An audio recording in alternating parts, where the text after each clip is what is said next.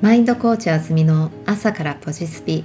おはようございます。マインドコーチのアシュリーあずみです。おはようございますと言いつつ今日は大幅に遅れ夜になってしまいました。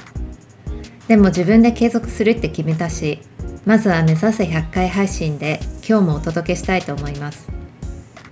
ご存知の方もいるかもしれませんが最近エクササイズということでボディアートというのを始めました。初めは週1だったんですが週2に頻度を上げた頃から目に見えて変化を感じるようになってきました。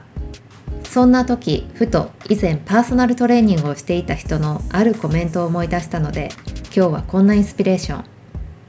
イメージはその人を形作る。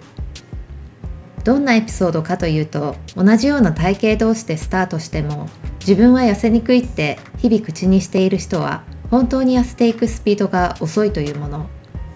それを聞いて自分たちが日々口にしていることって呪文のように脳に働きかけているのだと感じました。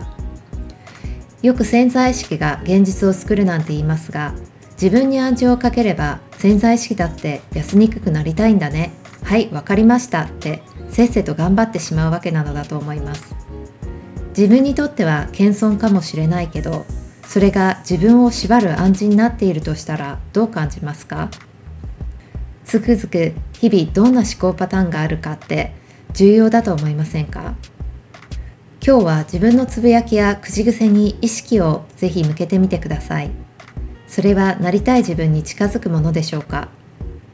もしこんなことを言ってては危険って感じたらそれをぜひ言い換えてみてください。そして新しい口癖にしていってください。マインドコーチャーズみの朝からポジスピでした。ツイッターアカウント、アットマーク、インフィニテアンダーバーワールドでコメント、ご質問などお待ちしています。それでは、Have a nice day!